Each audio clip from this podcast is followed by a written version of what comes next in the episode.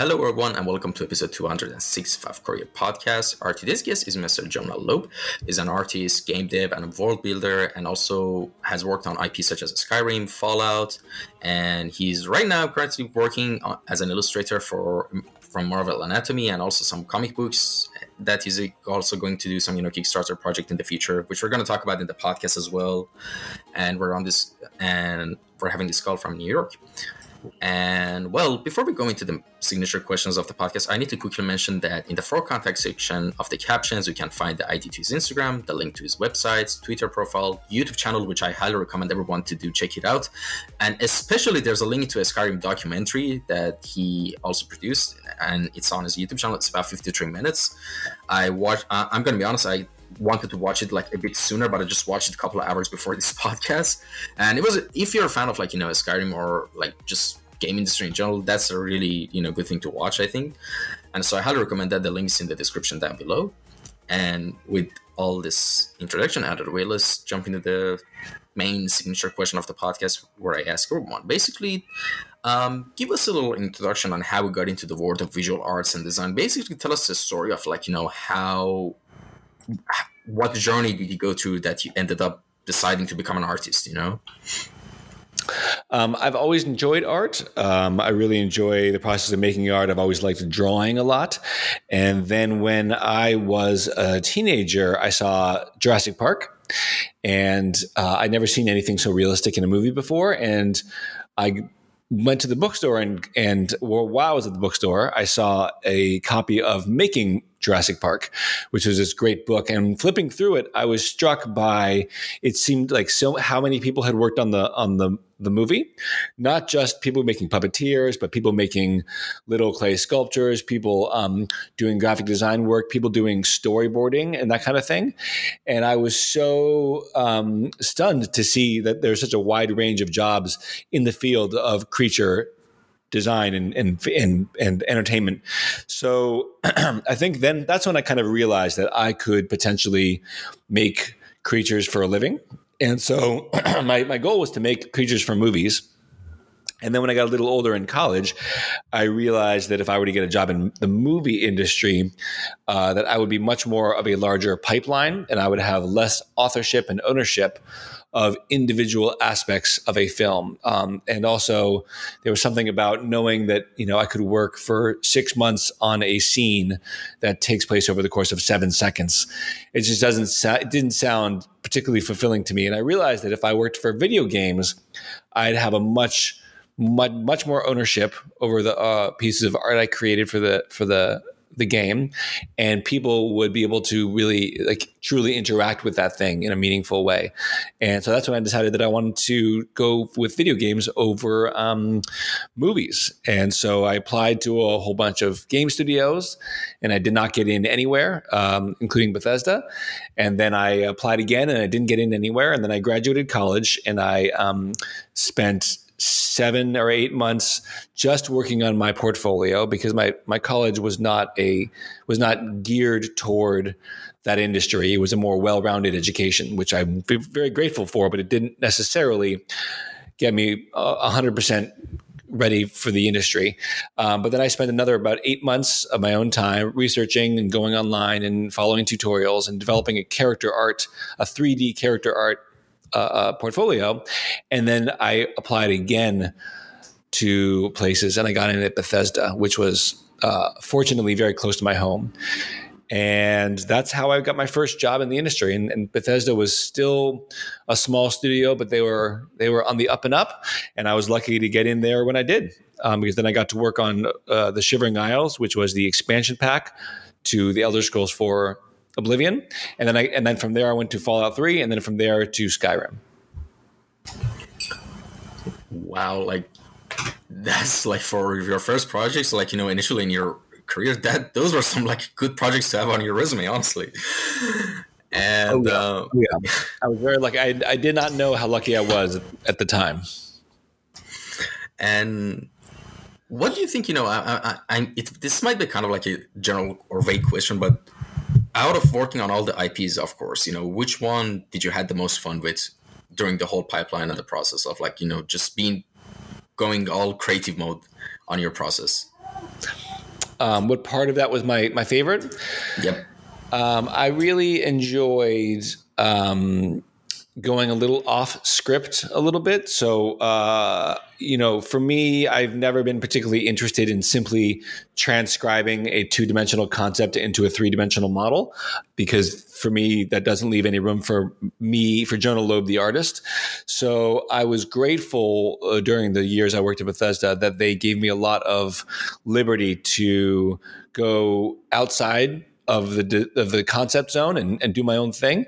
Um, I essentially just checked in with the both the concept artist and the art director before I began a new a- uh, asset, whether that was a creature or something, and I asked them, you know, what is what is the elements of these of this concept art that you like the most and which you connect with the most, and that would give me a strong understanding of what I needed to preserve from the 2D concept, and then be, and then anything they didn't mention for me was more uh, uh, open uh, open for for for my own interpretation.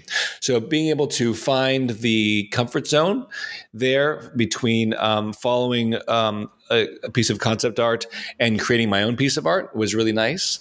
Um, and when it came to the actual work itself, I really enjoyed layering on um, detail, age um, authenticity uh, because I think that aspects like wrinkles or folds or uh, uh, dust or cracks or that kind of thing, those all tell stories. And so that was a, my ability. That was my way of creating a sense that the things that I was making was were real. Um, and that helped me sell those ideas to, to the audience. And um, I was wondering, you know, between the worlds of like, you know, universe of like Elder Scrolls and Fallout, which one of those two universes do you personally like, you know, connect with the most? Like, you know, if you could, if you had to pick one. Definitely fantasy. Um, I think the world of Fallout is intriguing and uh, very memorable and iconic, um, but it's ultimately pretty uh, depressing and a little too close to the real world, I think, in many ways. And for me, the lure of a good story is that there's something unexpected um, just around the next corner.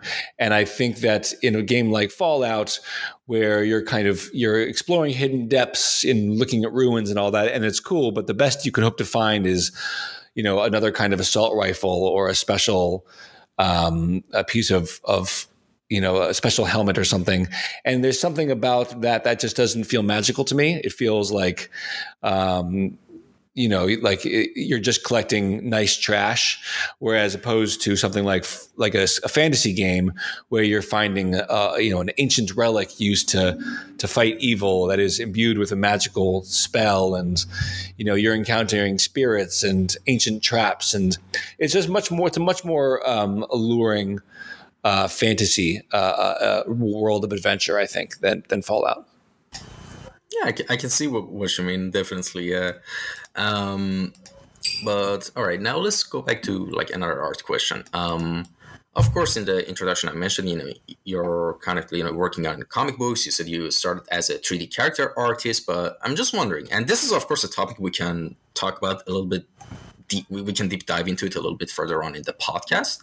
But what is your main branch of design that you would say you're the most efficient, like proficient at, and how did you, you know start your journey?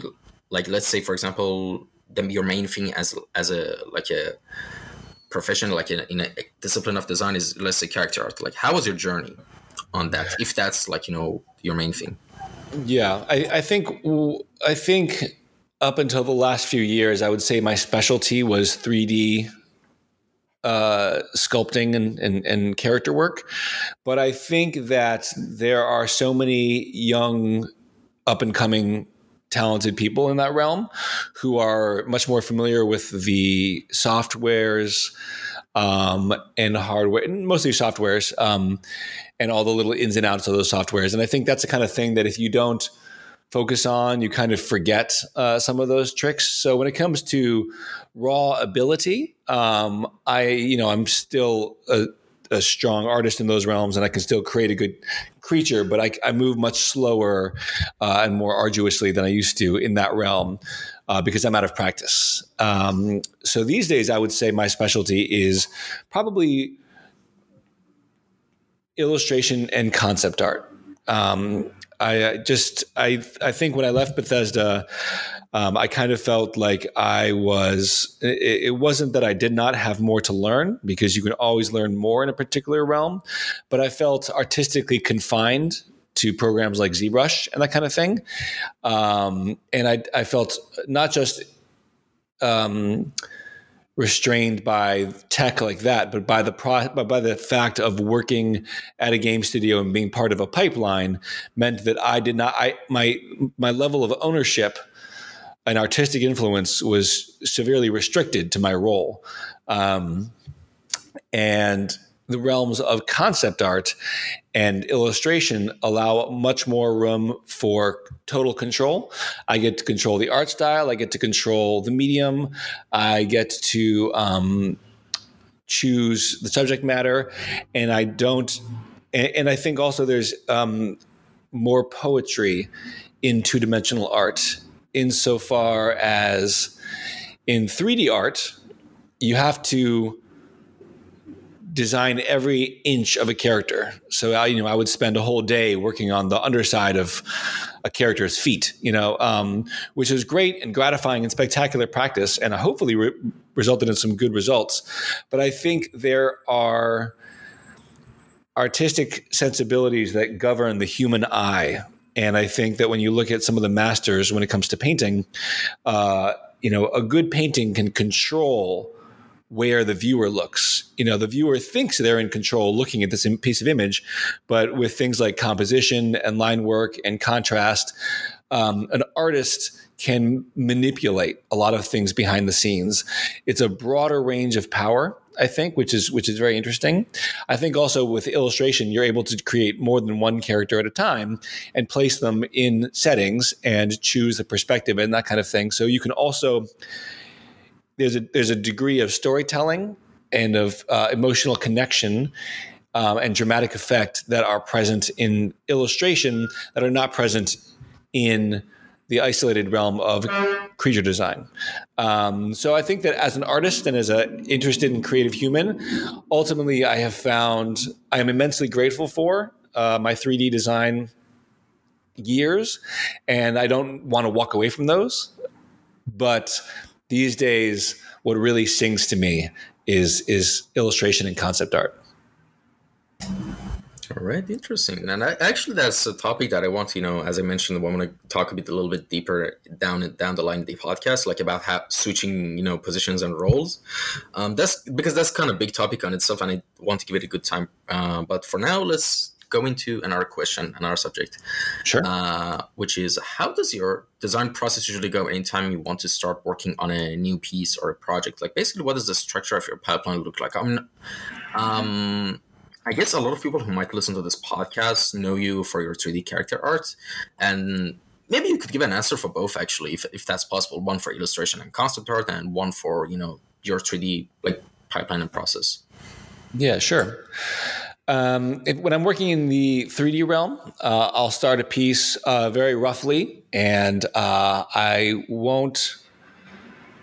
I will. Uh, it's a, my rule that I never go into the specifics of an image uh, right away, and so a lot of people jump into ZBrush and they uh, punch the subdivision levels up all the way so that they're working with like quite a, a you know, kind of a, a ball of clay, really, and that's very has a potential for high detail and that kind of thing. I never do that. Um, I always start with a very low resolution mesh, and I really focus on building out the form and uh, establishing the look, the feel, the stance early, um, and really focusing on that. And then once I've found that basic um, physical structure, uh, I'll start to lean into the kind of the poetry of the pose, um, the larger shapes, the larger lines, you know, trying to think of what exactly, you know, how my eye flows across the piece. And, and I, so for a while, I just massage and push and pull. And as I work, uh, over the course of days, I'll add more subdivision levels or I'll add subtools, that kind of thing. Um, although I don't like using subtools until I have to because uh, the moment you break off a, a, sculpture into multiple pieces, uh, it becomes more increasingly difficult uh, to have to juggle these multiple pieces when what you really need to do is be able to see the, the model as a single whole. Um, because when a player sees your giant troll running at them, they are not going to be thinking about the things that are the, the troll is wearing uh, wearing on their body or you know the the spiked gauntlets or the human heads you know that kind of thing. What they're going to see first and foremost is the whole silhouette and the whole thing um, and then only later will they start to look at the details and so i try to focus as much as possible on the large shapes early um, once those shapes are in place i'll start breaking breaking in and and and, and really establishing key points of the anatomy. And then from there, I will refine and then begin to add the last thing that the last thing I add will be the surface detail. Um, because that's the, the, the last level of detail that you notice. And in most in, in, most in most video games, you don't see characters very up close. Um, you just don't uh, because they're running at you and you just shoot them down or whatever. You, you see most things from kind of a middle distance. And so it's the middle distance where everything has to look best at the middle distance. So one aspect, sorry, there's a cop car. no worries. Because there's a ambulance or something. There yeah. they go. Um, yeah, you tell me you're from New York without telling me you're from New York.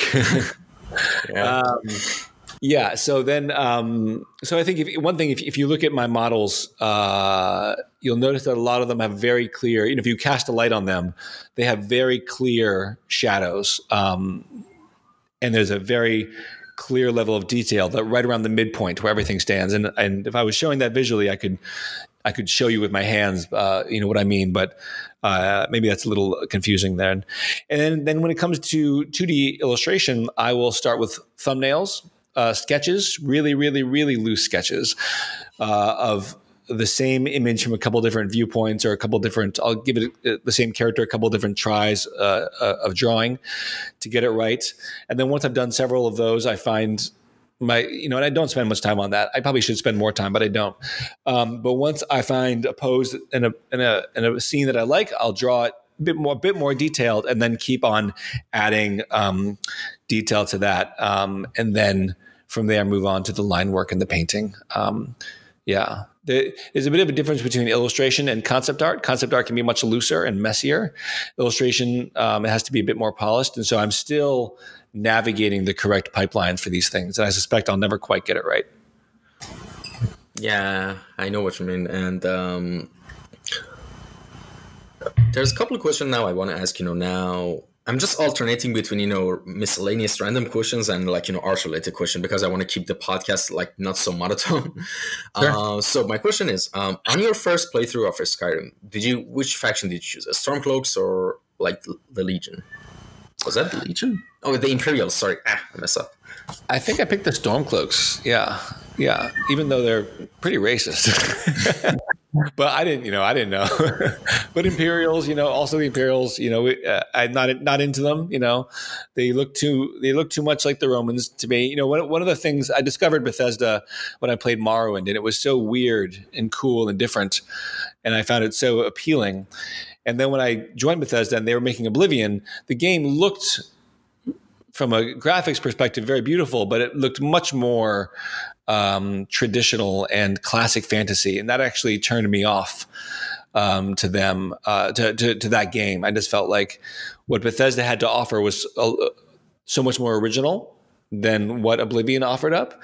Um, but you know. Well, that's what I like about the Elder Scrolls is that every game takes place on a different continent. So that was a continent that just happened to look much more traditionally Lord of the Rings. Um, whereas Skyrim looks traditionally like a Viking's tale. So I am always going to choose the side that looks less classic fantasy and more different because that's appeals to me. Yeah, I'm going to be honest. I think the first time I played Skyrim was around I guess 2012, 13, around those time. Yeah, I was, I guess, around 14, 15 years old at the time. And yes, I'm going to be honest, my first choice was a Stormcloaks because, like, of course, my rebellious teen, teen nature, I wanted to be anti establishment. But then when I grew up, I was like, oh, God, if I have to, because here's the thing uh, I'm, a, I'm a real sucker for a good RPG game, you know, because my favorite oh, yeah. game of all time is Fallout New Vegas, actually. I played that, I guess, more than 100 times, to be honest, at this point. and, um, the thing is, you know, I even replayed that back and I and I tried to actually strategically like think, you know, what is the best outcome for this area? And for Skyrim, I realized, hmm, I, I don't know. I guess Imperials could be better in the long run because they, they would, you know, would be much better defense from the outside forces of like, you know, the high elves and all that stuff. But yeah, Stormcloaks are basically, you know, just, yeah, it's like make Skyrim great again, something like that, you know? yeah. Exactly, exactly. I generally avoided both sides though. I think I just my my what I love doing is just wandering in those oh, games. Yeah, definitely. Yeah, Jeremy Soule did an amazing job on the on the soundtrack. Yeah, it's very good. Yeah, and um, what was your first build like? What was your first character build? Mine was a destruction mage. I was wondering, you know, what is your was your first favorite um, build? Um, yeah. Uh, a Khajiit archer and swordsman. Uh, he was mm-hmm. he was very cool. He was very very cool. I can't remember his name, but um, I have a fantasy book that I've been writing for twenty some years, and uh, one of the main characters is like a cat man, and so I just had to I just had to try to play him in the in the in the game. So yeah.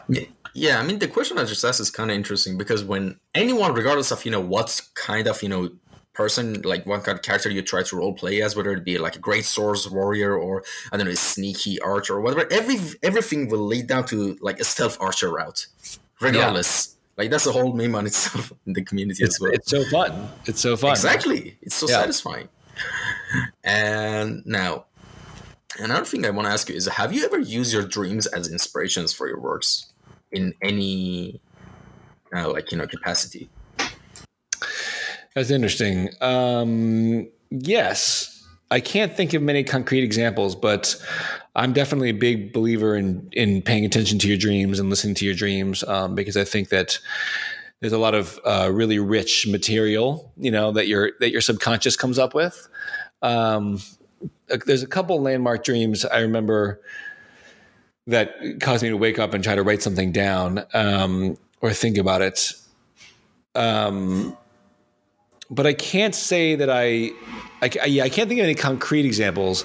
But I remember one time I, I, I dreamt that I had a little like shadow man in my pocket that he would ride around with me, and he was like he was a he was an elder god, and he was kind of made out of shadow or what, or whatever. And when I woke up, I we had this piece of plastic lying around that was kind of like um, uh, kind of a charcoal colored clear piece of you know a plastic, so a little bit like sunglasses, kind of. Uh, but that kind of just it was just a sheet of plastic. Sorry, can you hear that heater going on? Yeah, a bit, but it doesn't matter. Don't worry. okay, I agree. Um, and I cut out the shape of the character from my dream, like in that, and I still have, I still, I still had that somewhere. Um, so it was definitely like a thing that stuck in my mind.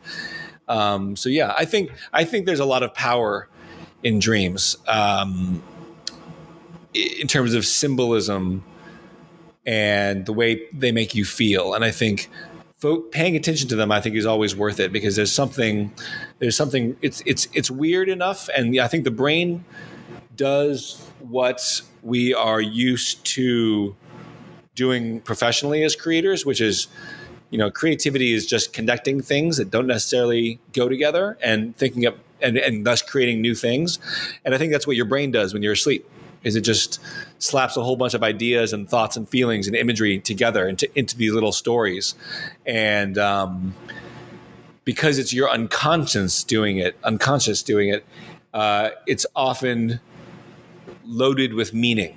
You know, there's a reason that your brain picks this and that and pushes them together, uh, because often in some way in your heart, you know, you feel that these things actually are connected.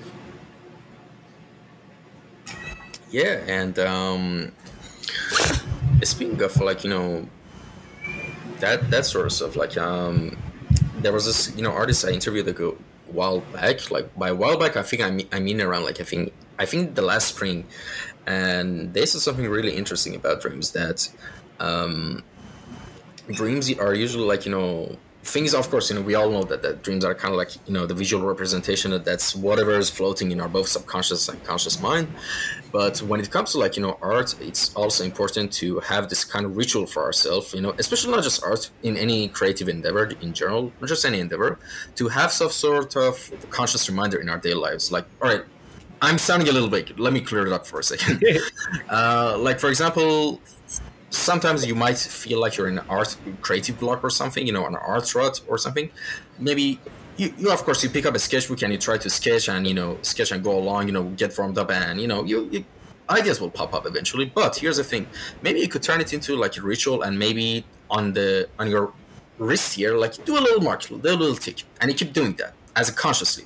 So here's the thing: when you keep doing that repeatedly for a long time, it's kind of you kind of see that action in your dreams and when that happens you can it's going to be a reminder that oh we're dreaming now. So uh, mm-hmm. you can start lucid dreaming and construct whatever you want. You know it's kind of like vr but in your dreams. It's like the most powerful like you know engine to you know make your artworks or inspirations to come alive. I only managed to do that once and because i didn't practice enough like it quickly snapped. Like i remember I, I actually did that when i was i think 16 17 once but I've been too lazy to practice on that, and it's kind of freaky as well because if depends on you know everyone's um, brain chemistry stuff, you might see you might have a bad trip basically. But one time I remember I was actually having this dream, then I then I did the reminder thing. I was like, okay, we're dreaming. So I quickly uh, imagined I'm on a, I'm on like a sci-fi surface of a Mars area, kind of like that, extraterrestrial, like you know, broken down, you know, destroyed cities. But then again, imagine I was in Gotham, like in the the sky, and then I I think I woke up after that because I got too excited. I guess because that's that's the tricky thing about it. Because once, especially you real you get to the point where you can actually do do this sort of stuff. Um, if you get too excited, of course, you're gonna wake up. If you get too nervous, anything doesn't matter. You, uh, it's a bit tricky, but yeah, I always actually, wake up. Yeah, yeah. For anyone who's actually listening to the podcast or watching the podcast on youtube i highly recommend to you know try this thing. It, it doesn't have to be like writing something on wrist. It could be anything you know? Maybe it's just you know playing with i don't know a keychain you have. Like make it a ritual that you consciously uh, engage in like it, every single day and multiple times a day. And you while you're doing that just think of all right i'm doing this right now. I'm doing this right now. I'm doing this right now. Then boom suddenly like maybe a couple days weeks later it, you do that in your dream because it goes into your subconscious. You know what I mean? That I know it's in my it's getting kind of you know freaky, but it's actually there's some truth to it. You know. Oh, yeah, a lot of people say that if you if you focus on your hands before bed, if you look at your hands and focus on your hands, it has a similar effect. Where then in the dream mm-hmm. you get your hands and then be like, oh, oh, right, mm-hmm. right, right, right, I'm dreaming. Yeah, but every time I do that, I, I wake up. yeah, exactly. Yeah, because you're just because you get excited that oh my god, I can now do everything I want. Then boom, you wake up. You get excited. Yes, and I think also when you realize you're you're dreaming, you might start to think about the things that you would think about when you're awake, and then that changes your brain. Oh brain yeah, rate, you know? yeah, yeah. But and all right, the next thing I want to ask you is, who are some of your favorite artists and designers that have inspired you the most?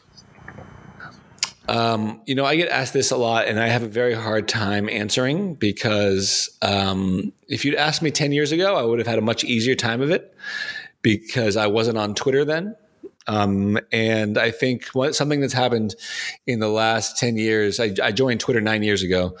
Um, and uh, you know, tw- Twitter is a bit of a dumpster fire of a place, but when it comes to connecting with the community, the art community, the digital art community. Um, it's pretty spectacular, and so I have a really hard time a- answering with specific people because they, I am exposed now on the daily to so much talent and ability um, that I, I find it so hard to pick it anymore because because it just becomes a, almost like a sea of inspiration and a sea of great ideas. Um, and I admire so many different artists in so many different ways because I think that the field of art leaves so much room for human expression and people's strengths are so different So, you know, I'll follow this person because they make incredible line work, and this person because their pencil drawings are amazing. And this individual uses paint in a way I'd never seen before. And this person is a ZBrush sculptor, and this person is a traditional sculptor. So it, I, I do have a hard time, I got to say, uh, with that question. I, I, still can't come up with a good answer because um, it would take a long time for me to list out. You know, it, it, would basically involve me opening up my phone and then just reading everybody that I follow. So. Yeah, I know what you mean. That's that's actually one of the like the tricky questions when I ask everyone because I kind of know that it's not really answer. If, even if you ask me the same question, I I would kind of be like you know stuck in the head, like like in the air, like I don't know what to say, you know, because there's too many, you know, of course. But the the reason I still ask that because sure there are a lot of people that inspire you, but on top of your head, some people, some names eventually pop up, you know, and those are actually like some interesting answers, you know. Uh, yeah, you know what I mean. Yeah, I mean, if I were to just name some off the top of my head, I mean, when I think about my childhood, I think about someone like John Howe doing Lord of the Rings illustrations. Um, but I, I, you know, I even think about um, Jhonen Vasquez, who made uh, Invader Zim, and I, I, knew him from the comic book Johnny the Homicidal Maniac. And, you know, and it was very unlike anything I'd ever read before. Um, Masamune Shirow, who did Ghost in the Shell, um, the the graphic novel. Uh, the second one is terrible and completely unintelligible. But the first one is is a true masterpiece. And um, and then when I think about more contemporary artists these days, you know, when it when it comes to um, color palettes and line work and weirdness, you know, I'll go to somebody like Robbie Trevino. Uh, when it comes to traditional sculpture, there's a, a, a woman named Beth Cavener who does these animal sculptures that are just unbelievable. The way that the way that she uses clay to create these an- and paint to create these animals is just um, so uh, affecting. Um, uh, Jessica Fong, is that correct? Jess, Jessica Jessica um, is a, a, spectacular illustrator. Let me just make sure I'm getting that last name right. Uh, Jessica. Uh, no, hang on. Jessica Lopez. Why can I not find this? Uh, maybe they changed their name uh, here, but um, yeah, I, I, I, I, am definitely surrounded by, surrounded by some incredible artists, um, and I have a hard time naming them all because even just looking through my through my my my my Instagram feed now, I'm kind of like, oh my gosh, these people are amazing. Louis LaRosa, spectacular pencil artist um, Alex J. Brady, spectacular concept artist. Um, yeah, yeah, it's too hard. It's too hard, Rum Tim. Can't do it. Yeah, and speaking of like you know different disciplines, and also a topic we kind of briefly you know touched upon, you know, in the in the beginning of the podcast was the whole I subject of like process of learning other format other mediums of art you know and just switching between them because um here's the thing i have a, like this is also another big topic on its own and it's something that i recently i've been you know talking about it with guests a lot on the podcast then that topic that i'm trying to mention is that the fact that how kind of unintentionally that most art mediums and subjects are becoming kind of repetitive and cliche and it's mostly because that's and the main reason i think behind that is the fact that um, most people gear their arts towards the needs of the industry. That's not necessarily a bad thing. That's what you should do to get a job, of course. But my point is that you know you don't really see those people like that much people who actually do art for the love of it. I mean, like, yes, they are, but the general consensus is that you know, like art is kind of becoming a little bit cliche in in some senses. Do you know what I mean? Yeah, I know what you mean.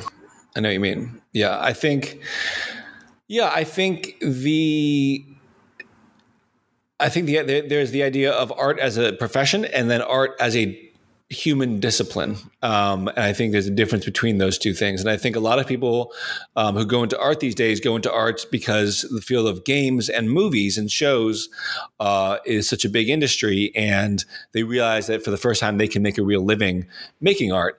But they do these things with the mindset of creating these products, not because they love the act of making art itself. They want to be part of games, but they don't actually prioritize the art itself um, necessarily. I think also a lot of young people are looking more and more at games and at movies for inspiration.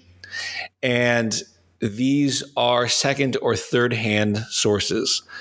And it's kind of like, you know, when somebody is making is making a game or a movie or whatever, it is a hopefully it's beautiful and original and, and, and different but a lot of times you know it's a xerox of reality. It's it's a it's a pale imitation of reality or it's a or it's a stylized in some particular way. And it means that the people who then follow them in the industry are looking at what came before to determine what they'll do next as opposed to thinking about what they as humans would like to make and and do.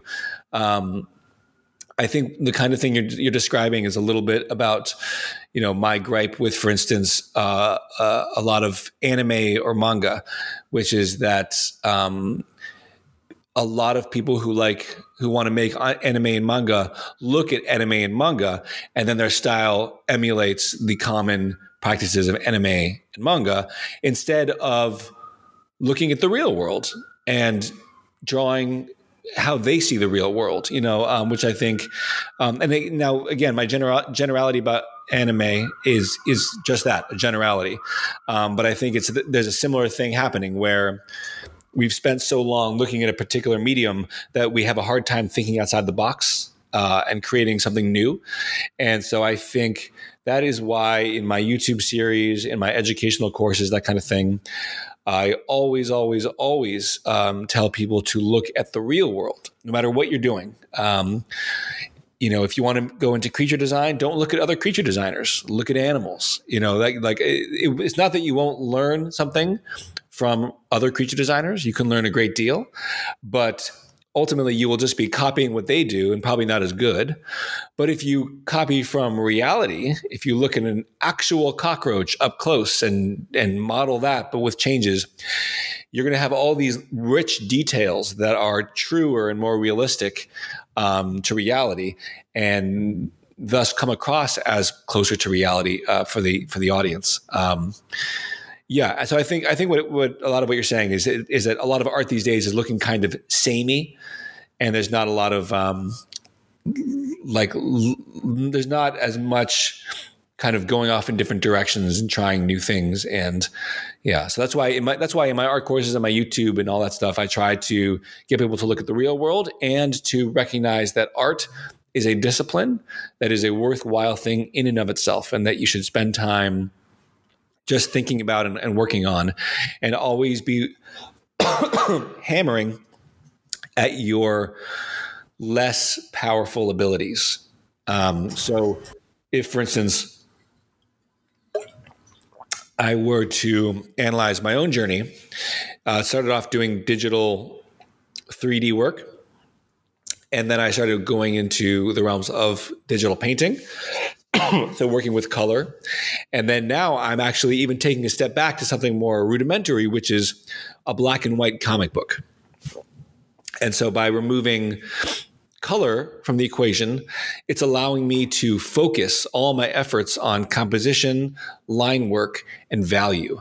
Um, and pardon me, composition, line work, and value are fundamentals of art that translate to any other medium uh, within art um, and so I know that I might spend a year making a comic book in black and white, whatever. But by the end of that year, I will be a more powerful artist as a whole. Um, so yeah, trying to constantly challenging challenge yourself and try new things, I think, is really important. And I think perhaps what you're describing is is people not trying enough or not recognizing that this is a journey worth undertaking. Yeah, definitely. And I mean, I kind of don't blame it. Eh, I, I don't blame anyone, especially when I kind of fall into this trap myself. But because we live in a capitalistic world, of course, money is important. You have to, you try, everyone basically hears what I'm kind of noticing. And I kind of caught myself red handed with that as well. The fact that, um, you pick a discipline that you like, I assume. Hopefully, people do that, and you try to become super good at it then you do the bare minimum to get a job. You enter of course as a junior you develop but your development here's the thing your development is limited. Uh, it's kind of stagnates because you're like all right i get the job i get the money i want that's it i don't need to become a better artist. That's what i've seen in the most most like you know a lot of things this kind of trend in most art a lot of artists actually and it's kind of sad because imagine if like art would artists would get the same amount of re- recognition and you know just um the stability to actually do what they love. Because you would have a lot of artists who would approach art like how like you know researchers like you know approach like you know sciences you know? And i think that's that's really important you know? And um and speaking of that, uh, also I want to quickly mention that you also worked on as illustrator for like a Marvel Illustrated uh, Marvel Anatomy book as well, which I think was a really cool, you know, idea. Link the Amazon link to the if anyone wants to buy the book, you know, it's in the description as well. You can check that out. And uh, tell us a little bit about that. Actually, how did you uh, stumble upon, you know, this opportunity came up to you? Actually. Um, yeah, I um, I've been on present on social media for about 10 years now. Um, and that has made me more visible um, to potential employers. And having worked on Skyrim and Fallout, uh, that earned a lot of goodwill. As you said, those were those were really good marks on my resume. Um, and so I think that the editor at a publishing house had been following me for a few years because of my work on those games, which he he quite enjoyed. And then he had this idea for a Marvel Anatomy book um, that he pitched to Marvel, and uh, it took a couple years, but they eventually agreed. He had a comic book writer come up with the manuscript, and then he was basically shopping around for the perfect illustrator. Um, I think he interviewed a few people, but nobody seemed to be quite right for the job, and because I think it's a very unusual job. Um, but when he approached me about it, I was very excited because I've put a lot of effort into learning anatomy. Um, as a creature and character designer, it's kind of imperative that you learn anatomy. And um, you know, as a creature designer, my job was to take animals and people and combine them, you know, in some way. And so I was quite familiar with the human body um, and musculature and bones and that kind of thing. And I recognized that this opportunity to create this book um, what represented a very unique opportunity for me, Jonah Lobe, to create things that would be become Marvel canon, uh, which is a very rare opportunity because Marvel, they're a cast of superheroes. You know, they have. Yeah, I've never actually been immensely artistically interested in heroes because the outfits are already picked, the villains are already picked, the storylines are written by others. There wasn't just a, you know in the same way as that I wasn't interested in in just transcribing 2D concept art into 3D models. I was not interested in simply being one more artist drawing Batman or Superman or whoever um, because uh, there was no room that I saw for creative my own creative freedom. But this seemed to be seem to offer intense creative freedom. Um, so, yeah, over the course of about a year, almost a year and a half, I worked on this book. It's a 230 page book. It's got over 60 heroes and villains, and I just ground through it. And I was very pleasantly surprised at how much creative freedom I got. Um, and how many things I was able to kind of invent that then became part of this book. Um, so it was it was really fun, and it was a good it was a good. Um, I felt like if if I can do this book, then I can then I can do then I'm officially good at anatomy. if I can, if I can make a fake anatomy book, then I'm okay. Then I think I can check off anatomy, learn anatomy from my things list of things to do. And not that not that there's not so many more things for me to learn, but then maybe then I can move on to other things. Um, because I think about ten years ago, I I decided that I really wanted to be able to draw any human from any angle from my imagination. And I'm still nowhere as good as I want to be, but I I can do it now. And so I think I can now focus on other things like cartooning, you know, that kind of thing. Yeah, that sounds awesome. And um, this question, I usually reserve this the next question that I have for people who've been kind of like you know have a lot of experience in the industry and uh, basically the question is any advice and any major tips and advice you got for anyone who wants to as a junior get into the industry like you know for a resume portfolio or just anything else in between in general that you want that you might want to mention Yeah, I mean, I'm not I'm not the best person to ask about this because I've been in the industry for so long now, um, and because I worked on Skyrim and Fallout. Uh, I think a lot of people just give me the benefit of the doubt, you know, anyway. Um, but I do know one really good piece of advice, which is if you if you are a beginner, it definitely pays to specialize in one particular role. Um, because you can always learn more disciplines later in your life. But I think that and you know and i think it's important to cultivate interests in lots of different subjects early on as well. But i think a lot if especially if you're interested in getting into quote the industry i think you want to be seen by potential employers as a plug and play employee. They hire you on day one on day two you're already working. Um, whereas if you are starting work as a generalist um, it's a little harder to get uh, a job because because of your age mixed with the fact that you are not specializing yet it means that you're probably not very good at anything um, because that only comes with time so you know uh, to get that first job i think it, it pays to gear your talents toward that specific skill in my mind i imagine it I imagine getting a first job a lot like hunting a buffalo. And you creep up on the, the pack and you throw your spear and you hope that when it hits something, it stays in that thing instead of just kind of bouncing out. And to do that, you have to make the tip of your spear as, as sharp and powerful as possible. Um, and so if your if your talents are not immediately visible, uh, it, your resume is not going to stick. Um, so in, in, from from my you know my own experience, I knew that when I applied to companies by showing them some of my 3D work, some of my 2D drawings, some of my digital paintings, some of my animations, I wasn't getting any any bites. But once I spent 8 months and made just a demo reel that showed off just my character design abilities, uh, character my 3D character design abilities, that's when I got my first job. Um, so in the years since then, I've learned a much wider range of things. But to get that first job, I had to prove that I could do the job that they were going to hire hire me for, and they were going to hire me for a 3D character artist. Um, so it can be maybe a little nerve wracking to to pick one thing when you're interested in so many different things. But I think just recognizing that life is long, hopefully, and uh, you can you'll, you will do more things later on. I think it's good to try to get really good at one thing early. The buffalo analogy was actually such a good analogy now that I think of it.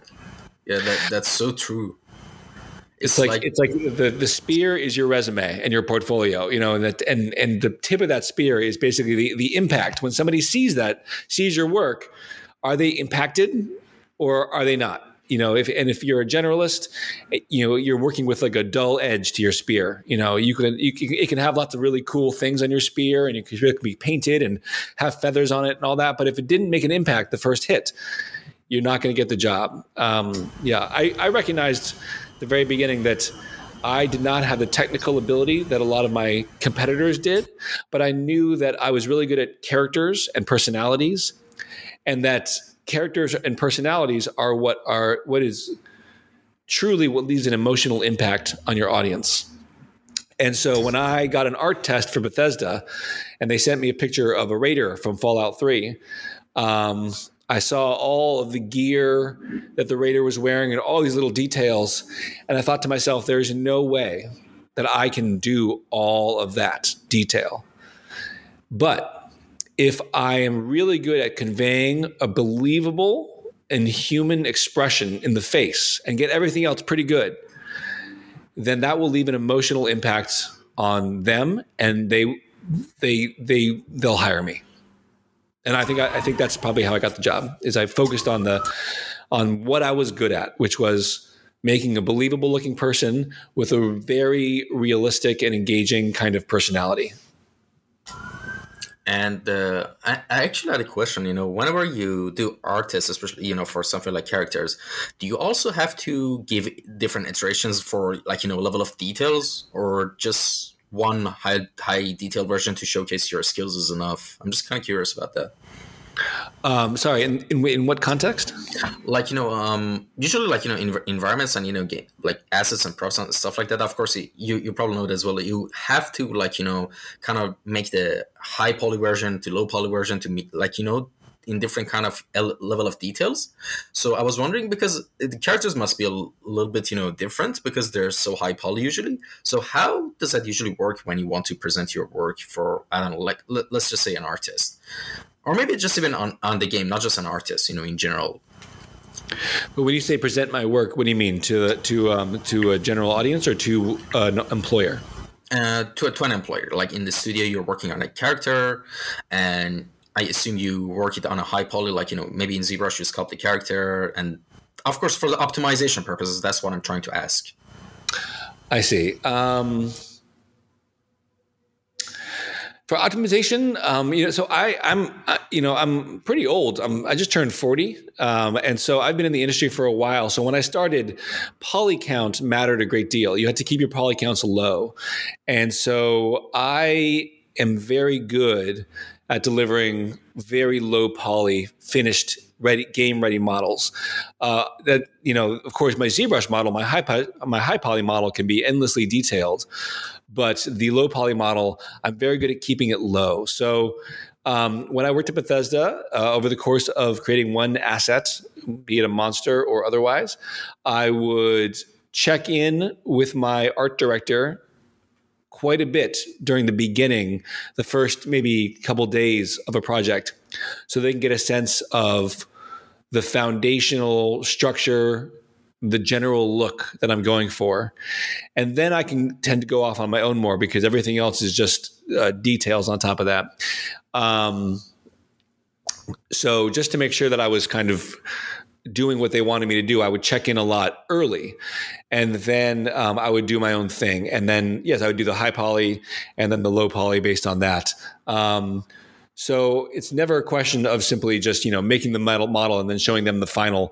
You know, you always as a client, you know, you always check in with your client and, and make sure that things are heading in the direction that they want, and that that minimizes trouble for both of you. You know, um, it saves time ultimately, and it makes sure that they're always on the same page.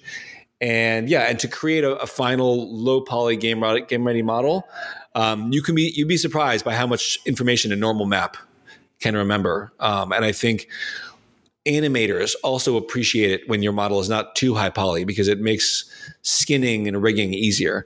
At least it did when I was a youth. These days, they probably have all kinds of automated software. Oh, speaking of automation, oh, that's just another controversial hot topic AI and all that stuff. Oh boy. And um, all right, so actually like j- just on a quick tangent i wish like things like retopo and you know all those stuff would be done by ai instead of all the fun things that the ai is trying to take over. But hope i guess you know i saw some news that the issue is kind of getting resolved by now. Um but with yeah. ai art? Yeah like uh, they're they're getting sued pretty hard i guess the p- p- creators of like Midjourney all, all that stuff. Yeah they definitely deserve it um, exactly. Yeah. Yeah. No, I really, I really hate, I hate, hate, hate AI art. Um, yeah, it's scary because uh, it's not really getting, it's not really getting, it's, it's, it's, there's now a counterattack but I wouldn't I would not say by any stretch of the imagination that it's getting resolved because what we're seeing, the AI that we're seeing now is level one. And if and if there's anything we know about technology, is that it grows at an exponential rate. And so I think AI should be eh, really we should all be on the lookout for AI because it is not our friend. Um, it is not our friend. I think that people, some people are excited about it, and some people have better reasons to be excited about it than others. But, um, and I, I recognize that I sound like, you know, an old person when I describe my fear about it. But the fact remains that when AI can do so much now, uh, it is rendering humans, human ingenuity, human creativity, and human labor less and less important.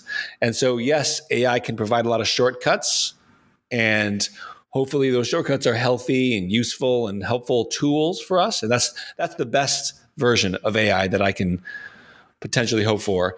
But i worry about people who are younger and getting into the industry now because it is getting it's getting to be a scary place when you can compete against an entity that can remember thousands of, of images all at once in perfect detail and recombine them to create original concept art or what have you.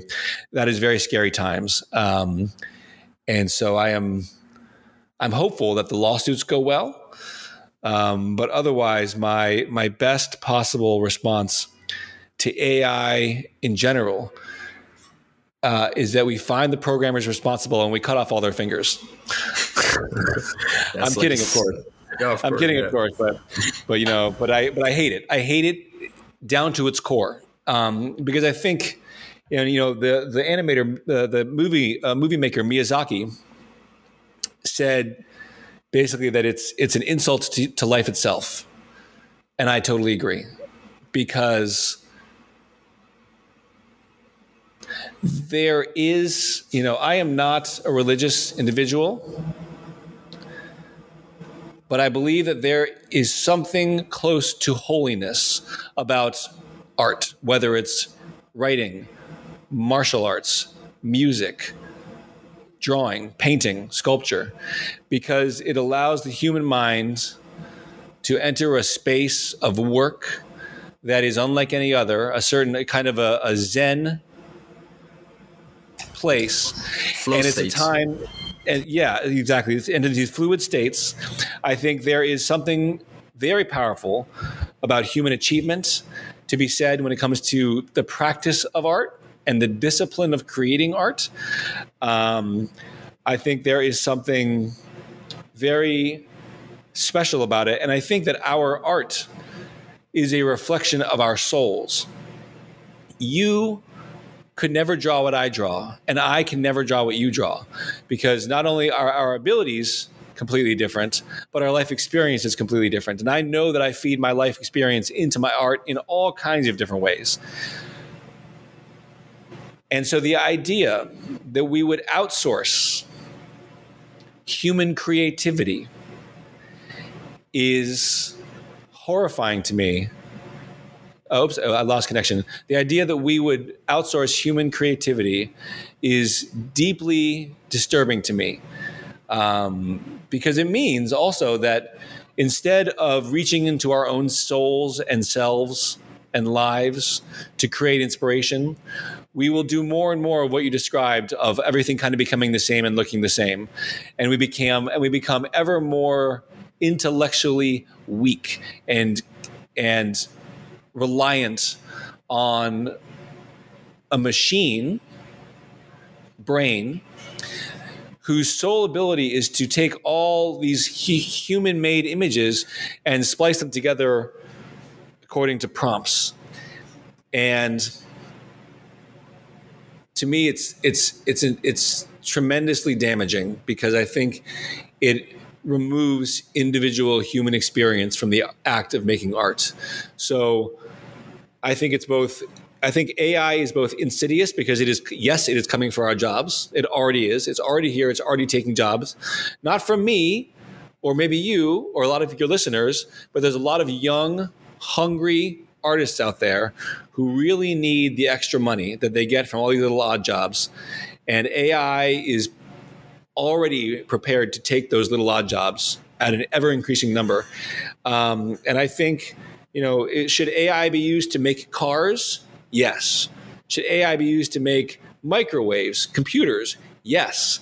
Should AI be used to expand our abilities in space and travel and all these things? Absolutely. Should AI be used for art? Absolutely not, because that is the one thing that makes humans special and that allows us to dream.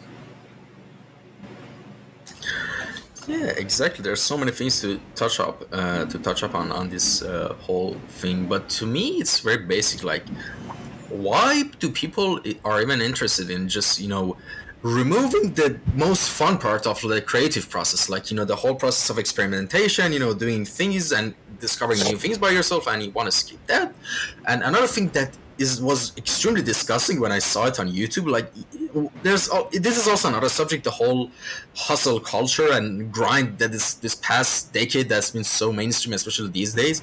There was there's actual there were actual videos on YouTube with 300 400k views or something how to make money with ai art and on the thumbnail is some guy doing this and like 5k in one month with ai art and that that to me it was like ugh, like so disgusting honestly like, yeah. money ruins everything honestly. Like I, I know i sound like some leftist socialist but it's true. Like capitalism ruins everything to its core honestly. I, I agree because it puts any.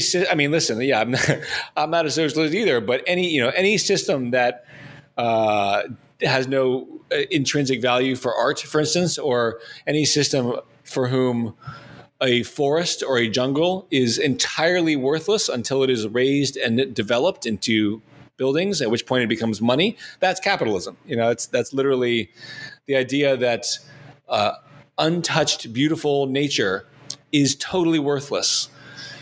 That's scary. Yeah. Yeah. Oh god. I hopefully we won't. We're actually on the route to dystopia in some senses, but hopefully some changes will happen.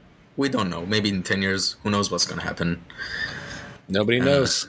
Nobody exactly. knows. Nobody it'll, knows. It'll be the future will be more horrible and more beautiful than we can imagine but it is it won't go one way or another it will go both ways it will be it will get worse yep. and it will get better yep and all right speaking of future what are you working on right now for your future projects i mean what kind of project is it i mean of course if there's an NDA involved which 99% of the time there usually is um, what kind uh, what kind of thing are you working on that you can share a little details about um, I'm doing a, a, little bit more uh, superhero anatomy work for a different publication uh, uh, at the moment. Just uh, nothing, nothing of the scale of Marvel Anatomy, but just some commissions. Um, I worked on some cool. I worked with a guy in, in Greece uh, to create some custom made dice for D and D. Dungeons and Dragons. So I have these like really cool. He made he, he cast them in metal. Oh, nice. Uh, your, your pod your your audience cannot see this unfortunately. On the YouTube uh, version, they have to switch to YouTube version on March one hour and one minute and fifty seconds. You can go on YouTube and check the dice yeah. out. It's it's and then and then for anybody who's interested, they can check out check me out on on um, Instagram, and I'll have pictures of that as well. So those are odd jobs, and then larger scale, I'm thinking about. Um, uh, this year kickstarting my own comic book because um, as wonderful and as a privilege as it, as it has been working on games like Skyrim and Fallout and Marvel Anatomy, um, these titles belong to corporations. They do not belong to me. And uh, I am at a point in my career where I've decided that I have enough ability and I have enough uh, name recognition that I that the next logical step for me is to uh, generate my own intellectual property and, and put my own name out there on a product. So I'll be kickstarting a comic book. Um, it's called uh, it'll be called Quiet. Um, or quiet level one. It's it's it'll be black and white. It'll it's about a little um, skeleton character who is uh, in a fantasy world, a dark fantasy world, and um, he's facing up against a large barbarian human and it's kind of that's it's kind of like a, a, one versus one kind of setup. But it's a it's it's a whimsical world. It's a dark world. It's a whimsical world. It's cute. Um, the main character is very cute.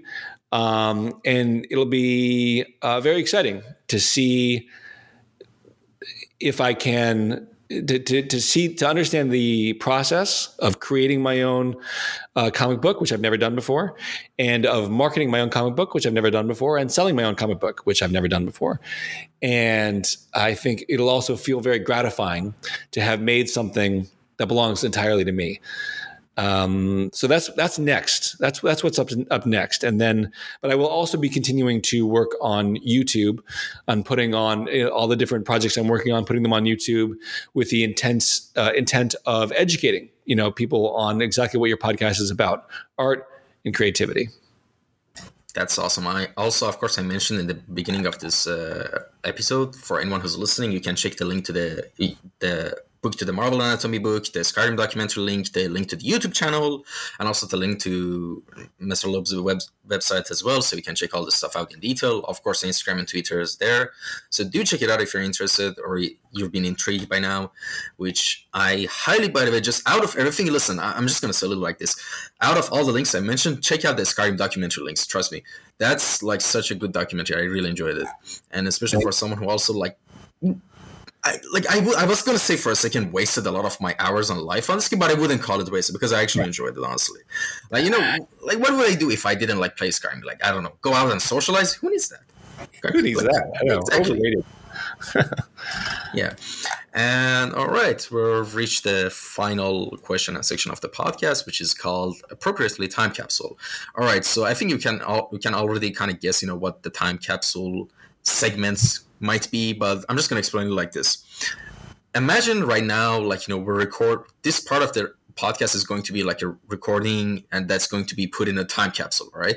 And anyone at any point of time in the future can listen to it. If you have in this opportunity that you have right now what would you have to say to anyone who might listen to this you know uh, audio in the future? It could be anything. It doesn't have to be an tip or advice it just should be something out of Jonah Lobe you know what do you have to say to anyone who might be listening? It's like mm. your opportunity to say anything that a lot of people will hear in the future. Hmm. Let me think about that one for a second.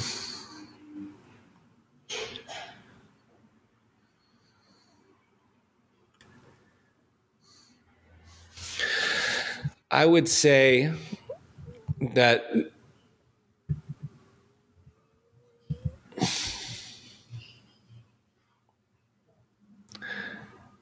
I would say do all you can to cultivate an interest in this world that we live in now, to cultivate an interest in other people, in understanding other people, and to always, as much as you can, say yes to, to new, to new experiences.